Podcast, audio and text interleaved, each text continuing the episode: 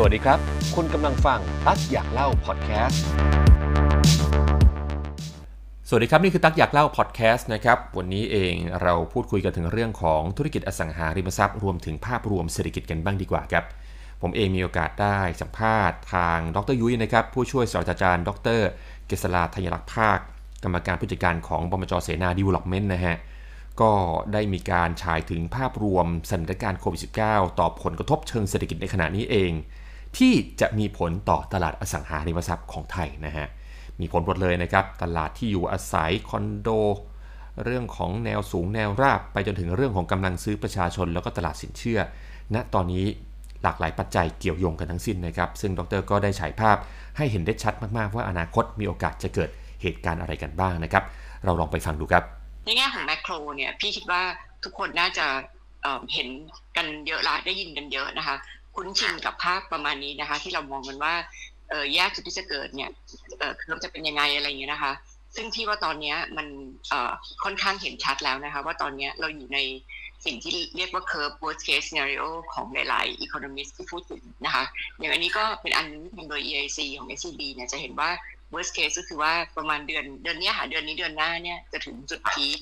ที่คนติดประมาณสองถึงสามหมื่นคน แล้วมันค่อยๆลงมานะคะพี่พี่ได้แต่หวังว่า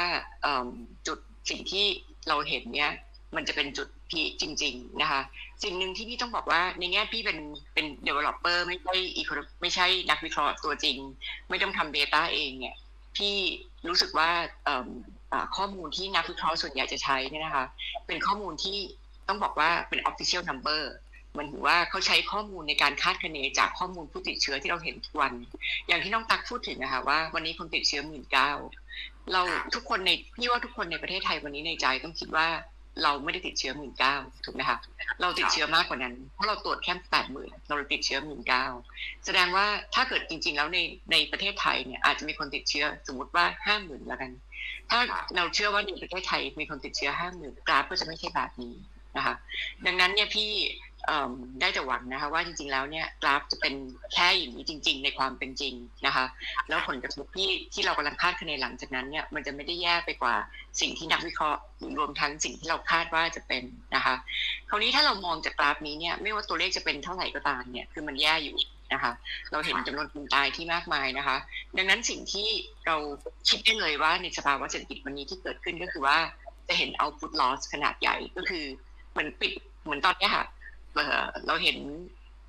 หน้าที่สองเนี่ยค่ะจะเห็นว่าหน้าที่มันจะเป็นพูดถึงว่าเนี่ยค่ะ กราฟจะเห็นใช่ไหมคะว่า ในช่วงระยะสั้นที่ห้างปิด เอาง่ายๆห้างปิดดีกว่าไม่ต้องคิดอะไรไกลอะห้างปิด ห้างปิดนี่คือเปิดแต่ซูเปอร์อะค่ะแสดงว่าคนที่เหลือของห้างเนี่ย ไม่มีการซื้อไม่มีการขายไม่มีการทำงานคิดแค่นั้นก็พอค่ะ แล้วแล้วสิ่งแบบนั้นเกิดขึ้นกับทุก ๆ ธุรกิจเลยอะ พี่ว่ามันเราทุกคนต้องคิดออกว่ามันกำลังทำให้พลวัตทางธุรกิจ ในเศรษฐกิจการขับเคลื่อนเนี่ยมันหายไปเยอะขนาดไหนนะคะดังนั้นพี่ว่ามันจะเกิดขึ้น in the overall แล้วอะ generally แล้วเนี่ยในทางเศรษฐกิจมันน่าจะเกิดขึ้นสามประเด็นหลักๆนะคะประเด็นแรกก็คือว่าธุรกิจเปิดใหม่ก็จะลดลง การลงทุน private investment ก็น่าจะซบเซาใช่ไหมคะแน่นอนว่าเวลาบริษัทคิดอย่างนั้นปุ๊บเนี่ยบริษัทก็จะจ้างคนน้อย จะให้โอทีน้อยโบนัสก็จะน้อย ตลาดแรงงานก็จะซบเซาลงนะคะ อันที่สามคือว่าเวลาเป็นอย่างนั้นปุ๊บทั้งหนึ่งและสองเนี่ยก็จะทำให้งบดุลก็คือว่างบดุลของทั้งบริษัท แล้วก็งบดุลของคนด้วยงบดุลของคนก็คือเงินเก็บใช่ไหมคะแล้วก็หนี้เนี่ยก็จะอยู่ทิศทางที่ไม่ดี ทั้งสามตัวนี้เป็นผลที่เราเห็นชัดๆแล้วว่าเกิดขึ้นนะคะ ทั้งในระยะสั้นแล้วก็ระยะกลางที่พูดกันดีกว่านะคะอันนี้คือสิ่งที่เกิดขึ้นในในในในภาวะเศรษฐกิจ คราวนี้สิ่งที่พี่อยากจะมาลงลึกวันนี้มากกว่า คือว่าพี่อยากจะเอาตรงนี้มาวิเคราะห์ว่ามันจะทำให้เกิดอะไรขึ้นในธุรกิจ real estate นะคะแน่นอนว่าผลกระทบของเศรษฐกิจมหภาค มันจะกระทบไม่เท่ากันในแต่ละ industry นะคะบาง industry บอกพี่อยู่เลยว่า ดูเหมือนไม่ได้แย่มาก เช่นอาหารบางอันนะคะ อาหารที่แบบส่ง mass ได้อะไรเงี้ยนะคะ หรือว่าเป็น supply chain ของอาหารเนี่ยอาจจะยังดีอยู่ แต่ขณะเดียวกันโรงแรมเนี่ยแย่มากนี่ใช่ไหมคะคราวนี้เรามาดูว่าเร a เอสเ t เป็นยังไง สิ่งแรกที่พี่ออยากจะคิดถึงหรือว่าพี่คิดว่ามันเป็นอย่างนั้นเราวันนี้ด้วยซ้ำนะคะ ก็คือว่ามันจะเกิดสิ่งที่เรียกว่า zombie firm มากขึ้น อะไรคือ zombie firm นะคะ คือ economist เขา create ชื่อขึ้นมานะคะ zombie firm เนี่ยคือบริษัทที่มีความสามารถในการจ่ายดอกเบี้ย ได้น้อยกว่า earning ที่ตัวเองหาได้ฟังดูก็ไม่ดีแล้วใช่ไหมคะจ่ายดอกเบี้ยเนี่ยเงินที่ต้องจ่ายดอกเบี้ยเนี่ยยังมากกว่ากำไรหรือ earning ที่ตัวเองมีนะคะแล้วเรากำลังจะเห็น zombie firm บริษัท zombie firm เนี่ยคือบริษัทที่จ่ายไม่ได้ว่างั้นเถอะจ่ายดอกเบี้ยไม่ไหว เรากำลังจะเห็น zombie firm มากขึ้นนะคะ ถ้าดูตามตามกราฟเนี่ยจะเห็นว่าทุก sector ก็จะมี zombie firm ในลำดับที่สูงขึ้น สีแดงนี่คือปี 2001 2025 นะคะ real estate อยู่ประมาณอันดับที่ 5 ของการมี zombie firm แต่ไม่ว่าจะอันดับที่เท่าไหร่ก็แล้วแต่เนี่ยที่ทางมันสูงขึ้น ตั้งแต่ปีปีนี้ปีหน้านะคะจนถึงปี 2022เนี่ยเราเห็นทิศทางที่สูงขึ้น แสดงว่าธุรกิจนี้มันไม่ได้อยู่ที่ทางที่จะดีขึ้นในปีสองปีนี้นะคะอันนั้นคือข้อแรกข้อสองที่พี่จริง ๆ แล้วเป็นอันที่พี่พูดมาระยะหนึ่งละ และพี่ว่ามันจะยิ่งเห็นชัดมากขึ้นเรื่อยๆ ในช่วงในช่วงภาวะแบบนี้นะคะ คือ market concentration คือในช่วงก่อนวิกฤตปี 97 นี่นะคะ จริงๆ แล้วเนี่ยตลาดของอสังหาส่วนใหญ่เนี่ยอยู่ในมือเจ้าที่ต่างๆกัน เรามี developer ในบริษัทเยอะแยะเลยค่ะ แล้วมัน concentrate อยู่ในบริษัท listed firm เนี่ย let's say ว่าอาจจะ 30%แต่หลังๆ เนี่ยมันอยู่ในมือบริษัทใหญ่จะห้าสิบเปอร์เซ็นแต่พี่ว่าหลังหลังหลังรอบเนี้ย มันจะอยู่ในมือบริษัทใหญ่จะเจ็ดแปดสิบเปอร์เซ็นตนะคะดังนั้นเนี่ยมันก็จะเป็นทิศทางเดียวกับที่เราเคยพูดเรื่องโชว์หวยหรือเรื่องอะไรก็แล้วแต่ที่มันจะ too concentrated on แบบคนใหญ่ๆอะแล้วคนเล็กๆจะค่อยๆหายไปนะคะ อันนี้ก็เป็นทิศทางแบบนั้นเหมือนกัน ซึ่งถ้าดูตามกราฟก็จะเห็นว่ากราฟเราเนี่ยซึ่งอยู่ในคอลัมน์ที่สี่เนี่ย จะเห็นเลยว่าอสังหาริมทรัพย์เนี่ย market concentrate ของเจ้าใหญ่เนี่ยพุ่งขึ้นสูงมาก อันนี้พูดตรงๆในฐานะคนทำงานนะคะ ไม่แปลกใจเลย เพราะว่าการที่เราจะผ่านวิกฤตงวดนี้ไปได้เนี่ย มันต้องอาศัย cash flow การบริหาร cash flow ที่ดี ไม่มีโครงการก็ไม่ได้ ไม่มีโครงการเงินก็ไม่เข้า แต่จะมีโครงการได้ต้อง investment ก่อนอะไรเงี้ยนะคะ มันก็ต้องใช้ความสามารถหลายอย่าง แล้วที่สำคัญก็พี่ว่า size matter scale does matter ดังนั้นเนี่ยมันก็ยิ่งทำให้เห็นว่าเจ้าใหญ่ก็จะทำงานง่ายขึ้น ง่ายกว่าควบคุมต้นทุนได้ดีกว่าอย่างนี้นะคะ ก็จะยิ่งทำให้ concentrated เนี่ยอยู่กับเจ้าใหญ่มากขึ้น อันนี้พี่ว่าเป็นสิ่งที่เราเห็นอยู่แล้วทุกๆวันในช่วงปีสองปีที่ผ่านมา แล้วเราน่าจะเห็นชัดยิ่งขึ้นนะคะ ในช่วงต่อไปนะคะคราวนี้เราถามว่ามันจะเกิดขึ้นอะไรอีกนะคะในในในในแง่ของอสังหาเนี่ยพี่คิดว่าสิ่งที่เกิดขึ้นอีกอย่างก็คือว่า demand มันจะ drop ลงนะคะถามว่าทำไม demand drop ลง คิดง่ายๆเลยนะคะ ปกติแล้วเนี่ยทฤษฎีอสังหาคือ เมื่อไหร่ก็ตามที่คนตกงานเยอะเนี่ย บ้านจะขายได้น้อย พี่ว่ามันก็เป็น logic นะตั๊กนะ คือแบบใครที่มีใครที่ตกงานเนี่ย ถึงแม้อยากได้บ้านเนี่ยงานก็ไม่ปล่อยกู้ถูกไหมคะขณะเดียวกันเนี่ย พี่ว่าเอาคนที่ไม่ต้องตกงานก็ได้ เอาคนที่วันนี้รู้สึกว่าบริษัทเนี่ยมีแนวโน้มไม่ค่อยดี ก็ไม่อยากจะเป็นที่สามสิบปีแล้วนะคะเมื่อทิศทางตรงเนี้ย มันจะเป็นทิศทางที่ทำให้ดีมานระยะสั้นเนี่ย พี่ว่าก็จะยกยกหน่อยนะคะ อันนี้ก็คืออันหนึ่งที่เกิดขึ้น และอีกอันหนึ่งที่พี่ว่าน่าเป็นห่วงพอกัน แล้วก็เป็นปัญหาที่คนอสังหาอย่างเราพูดถึงตลอดเวลาคือหนี้นะคะคราวนี้เนี่ยเราจะเห็นกราฟฝั่งซ้ายนะคะหนี้ครัวเรือนเนี่ยขึ้นตลอดเวลา คือตอนนี้นี่ครัวเรือนเราแบบเก้าสิบเปอร์เซ็นแล้วค่ะ ความหมายคือแบบสูงมากนะคะพี่เห็นเราก็ตกใจว่าในแต่ละครัวเรือนเนี่ย มีนี่เป็นสัดส่วนที่สูงมากแบบนี้มันจะทำให้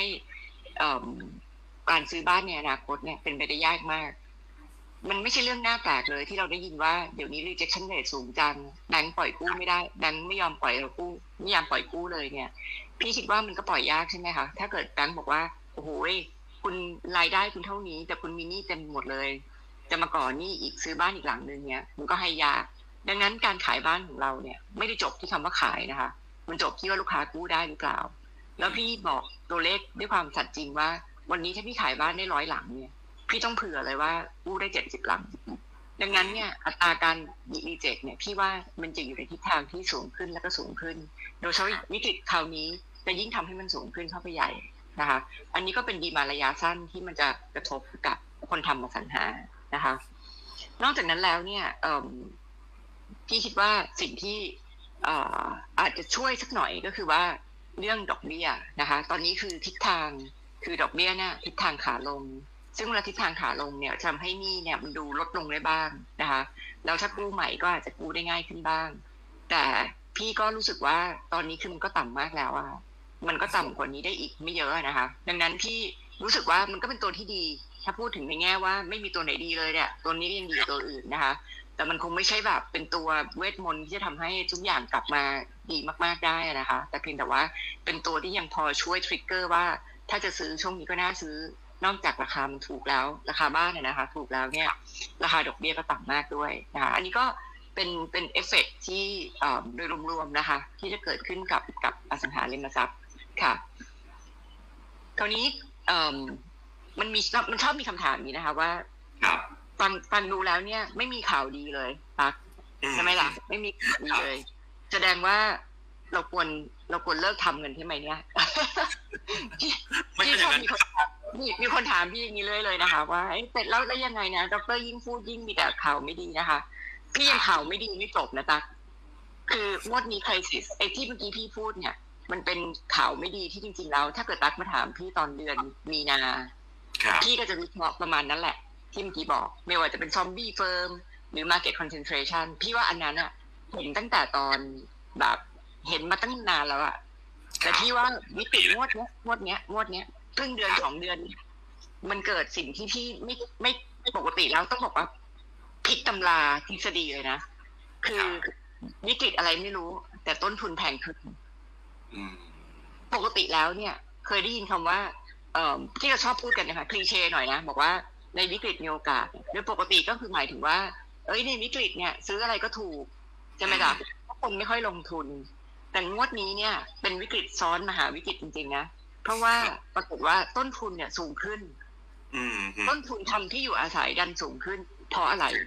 ข้อแรกเลยนะคะ ซึ่งมันเพิ่งเกิดขึ้นในในช่วงเวลาเวลาไม่นานวันนี้ข้อแรกก็คือว่าคนงาน น้องตั๊กคงจะทราบว่าเอ่เมื่อประมาณสักเดือนที่แล้วเนี่ย ประมาณสักเที่ยงคืนปีหนึ่งเนี่ยอยู่ๆก็เกิดการปิดแคมป์ขึ้นมาคือการปิดแคมป์นี่เป็นเรื่องที่ต้องต้องบอกว่า ถ้าถามว่าในปีครึ่งที่ผ่านมาอสังหาเนี่ยถูกกระทบมากสุดที่ไหนพี่ว่าที่นั่น คือการปิดแคมป์เพราะที่ผ่านมานี่นะจ๊ะมันคือการการกระทบทางอ้อมเศรษฐกิจไม่ดี ใช่ไหมคนไม่ซื้อบ้าน โอเค แต่ปิดแคมป์เนี่ยคือตัดสป라이เชนทิ้งเนี่ยปิดแคมป์นี่หมายถึงว่าที่สร้างไม่ได้ ถ้าที่สร้างไม่ได้ คือแสดงว่าสป라이เชนถูกตัดทิ้งก็เหมือนจะคิดง่ายๆเหมือนกับพี่ขายกับพี่ขายสับรถกระป๋องอยู่โรงงานถูกสั่งปิด ก็แสดงว่าสับปะรดกระป๋องไม่มีขายถูกปะแสดงว่าถึงแม้จะพอมีดีมานบ้างนี่ขายยากจะจะทำอะไรยากมากเพราะอยู่สป라이เชนถูกสั่งปิดคราวนี้แน่นอนว่ามันเปิดแล้วนะล่ะเพิ่งเปิดมาได้ประมาณสักอาทิตย์หนึ่งแต่สิ่งที่เปิดเนี่ย แต่ตอนมันคือเนื่องจากมันมันต่างอย่างนี้นะเอ่อธุรกิจพี่เนี่ย เป็นธุรกิจที่ไม่ทันสมัยเท่าไหร่ เป็นธุรกิจที่สายพานการผลิตเนี่ย ใช้คนเยอะก็คือคนงาน ไม่ใช่เครื่องจักรคือคนงาน คนงานเนี่ย คนงานมันไม่ static นะมัน dynamic เวลาเราสั่งเขาปิดปุ๊บเนี่ยเขาไม่ได้อยู่เฉยๆค่ะเขาบางทีก็หนีหายไปใช่ไหมจ๊ะไปไปบางทีก็จะหายไปไปนี่ไประยองดีกว่า เพราะระยองไม่ได้ถูกสั่งปิด ระยองยังมีงานให้ทำเพราะอย่าลืมว่าถูกสั่งปิดปุ๊บเนี่ย คนงานกินรายวันนี่อยู่ไม่ได้เหมือนกันนะจ๊ะ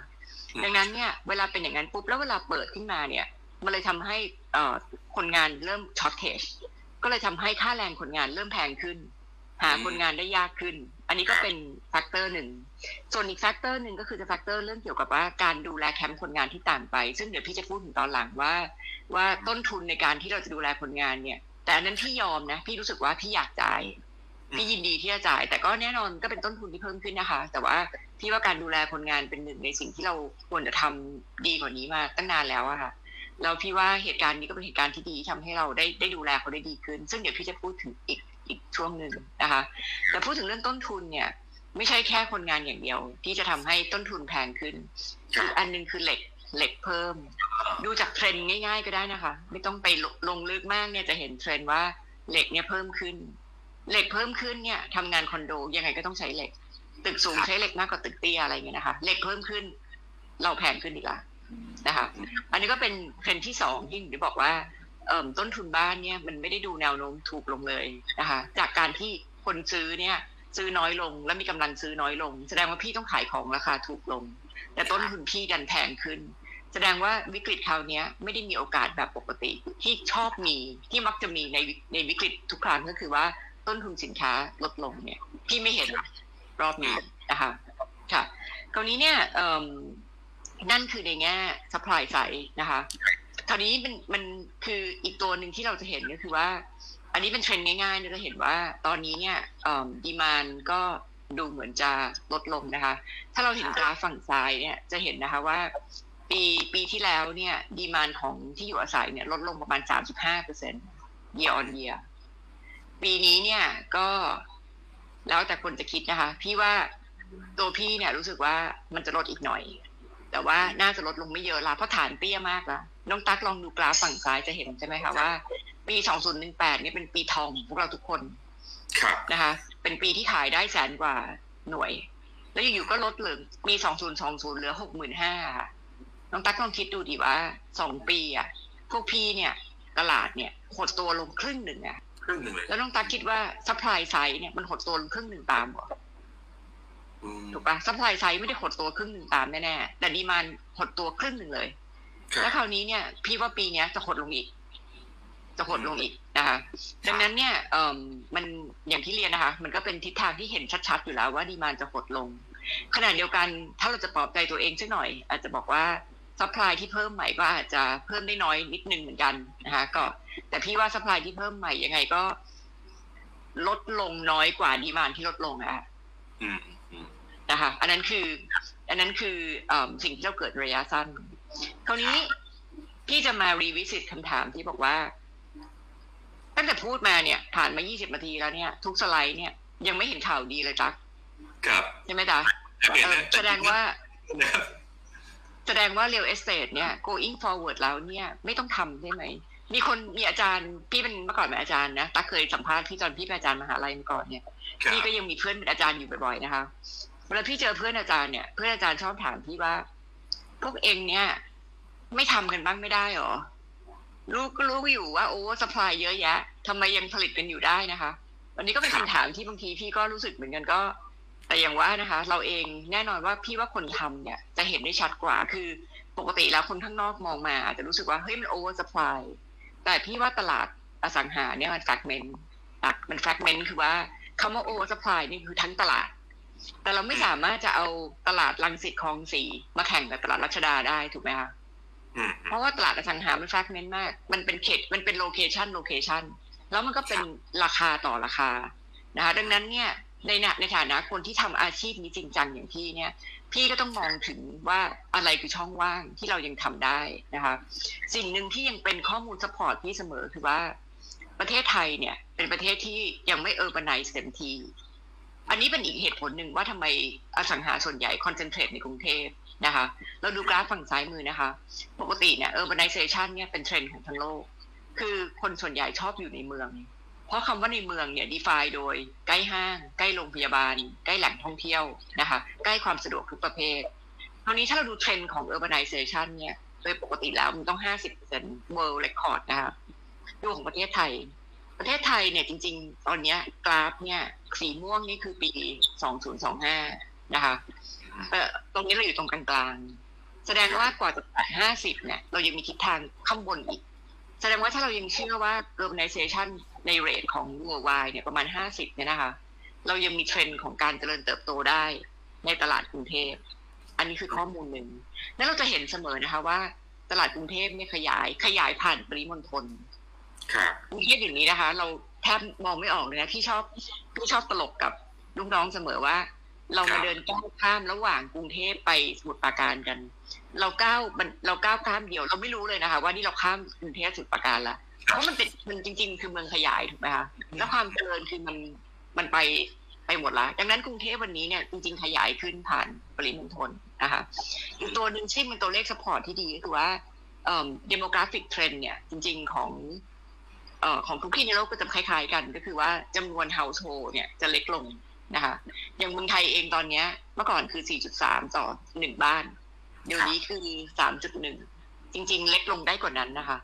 บางประเทศทางยุโรปเนี่ยเป็นเป็นหนึ่งด้วยซ้ำอะค่ะคือเหมือนกับว่าต่างคนต่างอยู่คนละหลังเลยอะไรเงี้ยนะคะ ก็อันนี้เป็นตัวเลขเชิง support ในเชิง medium trend ว่า พี่ว่าอสังหาริมทรัพย์เนี่ยยังไปได้ in term in term of demand นะคะ ในมีเดียมเทรนด์เพียงแต่ว่าในระยะสั้นเนี่ย มันเต็มไปด้วย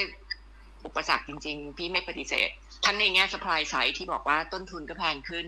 ทั้งในแง่ดีมานไซในแง่ที่ว่ากำลังซื้อที่ที่ตกลงนะคะ อันนี้ก็คือสิ่งที่พยายามจะมองให้เห็นว่าเราต้องก้าวข้ามผ่านปัญหาระยะสั้นนี้ไปให้ได้แล้วก็แต่ระยะยาวเนี่ย พี่ว่ามันยังมีแสงสว่างที่ปลายอุโมงค์พี่พี่ชอบมองอย่างนี้นะตาพี่มองว่าทุกวิกฤตเนี่ยเหมือนกำลังไฟไหม้อะจ้ะ คือตอนนี้ไฟมันไหม้อยู่แหละ เราก็ต้องเอาชีวิตรอดผ่านไฟไหม้ให้ได้อะแต่สักวันหนึ่งเนี่ย มันไม่มีคำว่าไฟไหม้ตลอดชีวิตนะ สักวันหนึ่งไฟก็ต้องดับลงเพียงแต่เราต้องมั่นใจก่อนว่า ตอนไฟที่ดับลงเนี่ยเรายังยืนอยู่ แข็งแรงพอ แล้วพร้อมที่จะสร้างบ้านไปเรื่อยๆ หลังจากไฟที่ดับลงค่ะ อันนี้ก็คือการวิเคราะห์เศรษฐกิจแล้วก็วิเคราะห์อสังหาในมุมมองของพี่จ้ะนี่แหละครับก็คือทั้งหมดทั้งมวลของสถานการณ์ที่เกิดขึ้นโค วิด -19 เศรษฐกิจ แล้วก็ตลาดอสังหาริมทรัพย์นะครับไม่ว่ายังไงก็ตามอย่างที่ดรได้ย้ำไปนะฮะ ไฟมันไหม้มันก็มีวันที่ดับได้ แต่ว่ากว่าจะถึงวันนั้น เราเตรียมการได้พร้อมแล้วหรือยังนะครับ ไม่ว่าจะเป็นธุรกิจอะไรก็ตามสามารถนำหลักคิดแนวคิดนี้ ไปประยุกต์ใช้ได้ทั้งสิ้นเลยนะครับ หมดเวลาของรายการแล้วนะครับ พบกันใหม่โอกาสหน้าครับ สวัสดีครับ ขอบคุณที่ติดตามตักอยากเล่าพอดแคสต์ พบเจอกันได้ทุกช่องทาง